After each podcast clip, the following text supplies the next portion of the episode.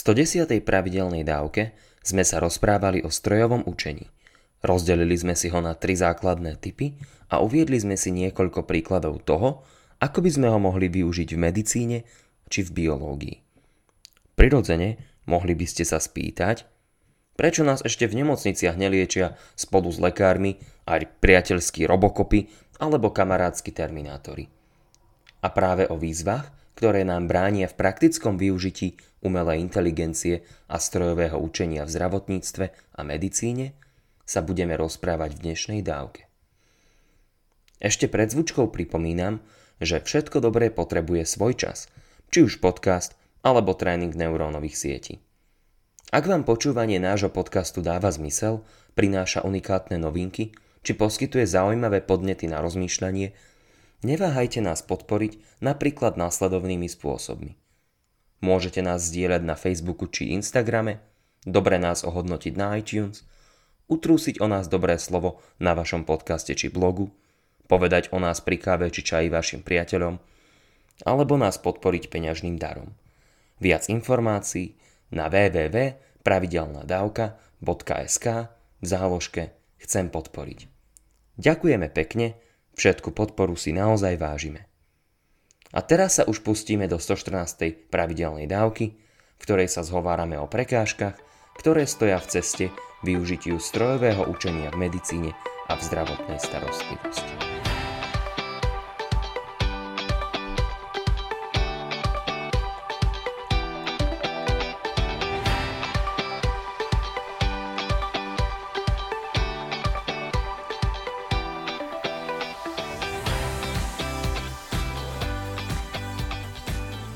Ak pravidelne počúvate pravidelnú dávku, mohli ste si všimnúť, že som skôr technooptimista.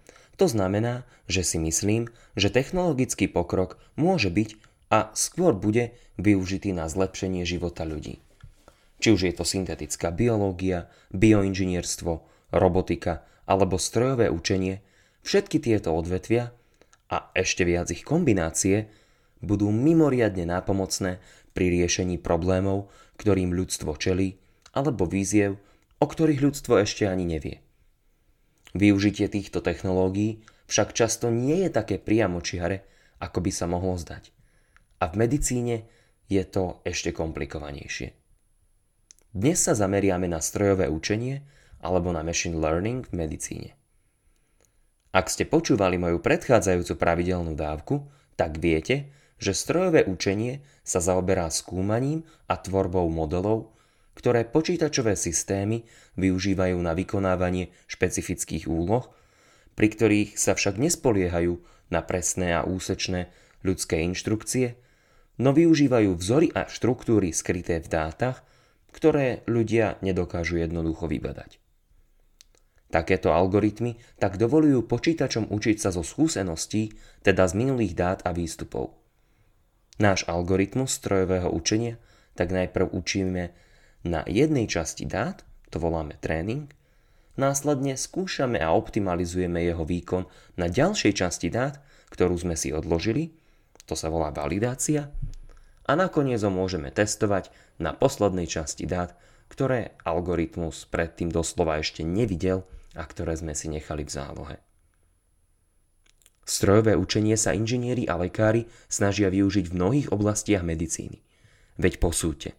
Strojové učenie sme sa pokúsili využiť v medicíne na automatizovanú detekciu rakoviny z mamogramov, analýzu CT mozgu, identifikáciu mozgových nádorov z magnetickej rezonancie, na predpovedanie vývoja Alzheimerovej choroby z PET skenov. V patológii sme ho zase využívali na určovanie zhubnosti kožných nádorov, interpretáciu obrazov z detekciu srdcových arytmí a dokonca aj na identifikáciu výrastkov na obrázkoch hrubého čreva, ktoré by potenciálne mohli byť zhubné. V biológii a genetike sa snažíme pozerať na spoločné zapínanie a vypínanie rôznych génov, dizajn nových liekov, určovanie funkcií neznámych proteínov a ďalšie iné dôležité a zaujímavé veci. Ďalej sme strojové učenie skúsili využiť na určovanie optimálneho množstva žiarenia pri radiačnej liečbe rakoviny či na určovanie optimálnej liečby exému a správneho množstva liekov pri otrave krvi. Ako vidíte, možných využití strojového učenia je požehnanie neúrekom a hojne. Prečo sa však v klinickej praxi ešte široko nepresadilo? Nož dôvodov je mnoho a teraz si od niektorých z nich porozprávame. Hneď upozorňujem, že to nie je kompletný zoznam. Tiež chcem ešte poznamenať, že aj keď budem opisovať prekážky, ktoré využitiu strojového učenia v medicíne bránia, neznamená to, že by sme na tento účel využitia strojového učenia mali zanevrieť. Mnoho ľudí pracuje na odstránení týchto problémov a dúfam, že sa nám viac a viac bude časom dariť odstraňovať ich. Chcem skôr demonstrovať, pred akým komplexným problémom a zapeklitými prekážkami stojíme, keď sa snažíme riešiť komplikované biologické a medicínske problémy s pomocou strojového učenia. Priznávam, že nie som expert, No keďže som sa vo svojej magisterskej práci venoval využitiu strojového učenia na hľadanie optimálnej liečby exému a momentálne sa ho snažím aplikovať aj vo svojom súčasnom synteticko-biologickom výskume, stretol som sa s niektorými z týchto prekážok aj osobne. Takže poďme na to. Prvou skupinou problémov sú tie spojené s množstvom potrebných dát. A to nie hociakých, ale najmä tých, ktoré by algoritmy strojového učenia dokázali využiť na svoje štúdium, respektíve na proces svojho tréningu. V prvom rade počítač potrebuje dátový súbor, ktorý je dostatočne veľký. Veľké dátové súbory môže byť relatívne jednoduché získať v prípade bežných diagnóz, napríklad v prípade elektrokardiografického záznamu alebo rengenových snímok rakoviny plúc, kde máme značné zoznamy a existuje tu tradícia zaznamenávania týchto dát. Môže to však byť veľmi náročné v prípade diagnóz, ako je napríklad exém, kde buď nemáme, alebo sme dlho nemali vypracované vhodné spôsoby objektívneho vyhodnocovania závažnosti choroby, alebo nie je bežnou klinickou praxou pacientov dostatočne často a presne monitorovať svoju chorobu. Takáto situácia však nastáva v prípade veľkého množstva chorôb. Preto je potrebné apelovať a tlačiť na lekárov, aby v spolupráci s pacientami pracovali na tvorbe vhodných objektívnych metrík a poctivo zaznamenávali dáta. Ďalším súvisiacím problémom je to, že väčšina algoritmov je trénovaná na minulých a existujúcich dátach a záznamoch, ktoré už boli spracované niekoľkonásobne skontrolované a upravené na vhodné použitie. V takom prípade nám môže strojové učenie dať relatívne dobré výsledky.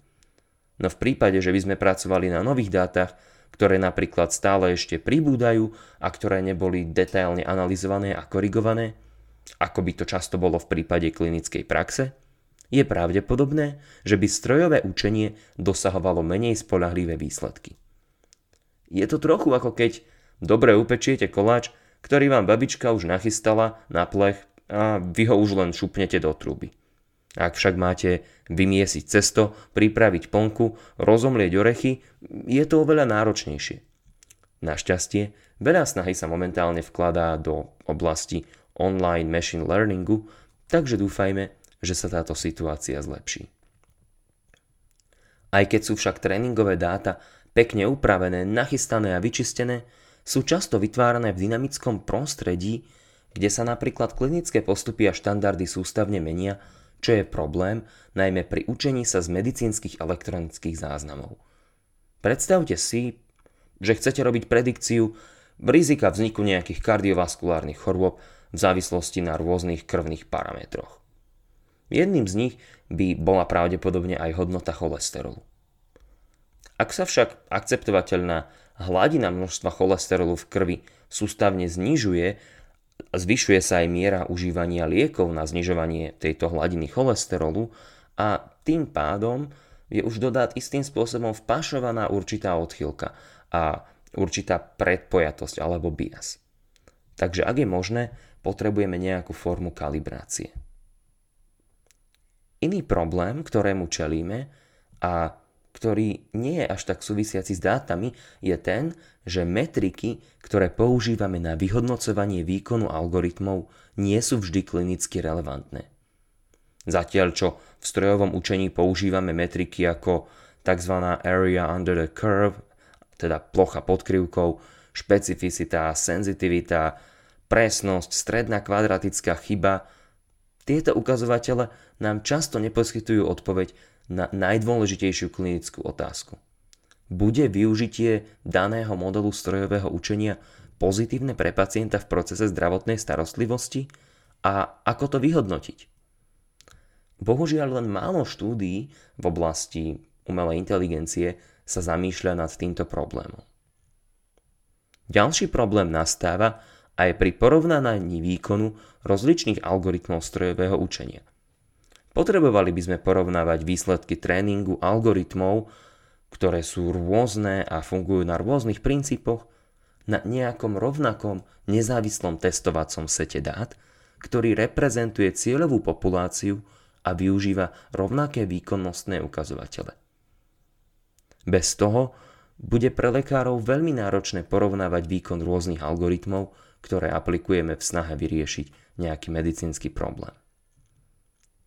Algoritmy strojového učenia používajú na svoj tréning viac menej akýkoľvek dostupný signál skrytý v dátach a to často môže viesť k nečakaným výsledkom. Môže to napríklad zahrňať využitie nespolahlivých parametrov, čo môže znehodnotiť využitie algoritmov na nových dátach. Napríklad v jednom klasickom prípade sa algoritmus nenaučil rozlišovať medzi psami a vlkmi na obrázkoch na základe ich nejakej identity a fyziologických rozdielov, ale na základe toho, že vlky na obrázkoch väčšinou stáli na snehu a psi na tráve. Pri testovaní takýto algoritmus samozrejme dopadol zle. Aby sme si dali medicínsky príklad, v inom prípade sa inžinieri pokúsili vyvinúť algoritmus na automatickú detekciu zlomenín pánvovej kosti z rengenových snímok. Zlomenina pánvovej kosti je jednou z najvýznamnejších príčin smrti u starších ľudí. Tieto zlomeniny sú okrem toho bežne na rengenových snímkach prehliadané, takže snaha o vývoj nástroja, ktorý by lekárom pomohol diagnostikovať zlomeniny, automaticky dáva zmysel. No výskumníci zistili, že počítač sa naučil rozoznávať medzi snímkami so zlomeninou a bez nej aj vďaka tomu, že svoje rozhodovanie zakladal napríklad aj na type rengenového prístroja a na tom, či na skenoch bolo napísané urgentné. Typ prístroja je pri rozhodovaní irrelevantný, ale nejakým spôsobom na tých snímkach existovali stopy, ktoré by si človek nevšimol, no počítač ich vyhodnotil ako istým spôsobom relevantné, čo bolo samozrejme nesprávne. Na druhej strane, ak sa počítač rozhoduje podľa toho, či je snímka označená ako urgentná, tak je nám celkom zbytočný. Veď v tom prípade tak či tak už potrebujeme zásah a kontrolu lekára a nepotrebujeme na to doktorát z neurónových sietí. Podobných prípadov je viac. Pri našej snahe o vývoj algoritmov strojového učenia sa tak musíme snažiť minimalizovať dopad týchto faktorov, ktoré by mohli systematicky ovplyvniť proces tréningu algoritmu. Ďalším problémom je generalizácia výsledkov strojového učenia a možné predsudky či predpojatosť, po anglicky bias, v zaznamenaných dátach, ktoré môže algoritmus strojového učenia ešte zosilniť. Napríklad presnosť algoritmu ktorý sa snažil predpovedať nemocničnú úmrtnosť v prípade pacientov s rakovinou, sa medzi rôznymi etnickými skupinami a pohľaviami líšila až o 20% V inom prípade algoritmy, ktoré mali klasifikovať znamienka na koži ako zubné alebo nezubné, mali naozaj dobrý výkon, porovnateľný s certifikovanými ľudskými špecialistami, no len v prípade ľudí so svetlou pokožkou prípade iných etník takéto strojové učenie poskytovalo horšiu predpovednú schopnosť. Preto musíme vymyslieť, ako podrobne analyzovať vplyv veku, etnicity, pohlavia, demografie či sociálneho statusu a geografickej polohy na výsledky našich algoritmov. Inou samostatnou kapitolou je bezpečnosť. Aké je riziko úniku dát a osobných údajov o pacientoch?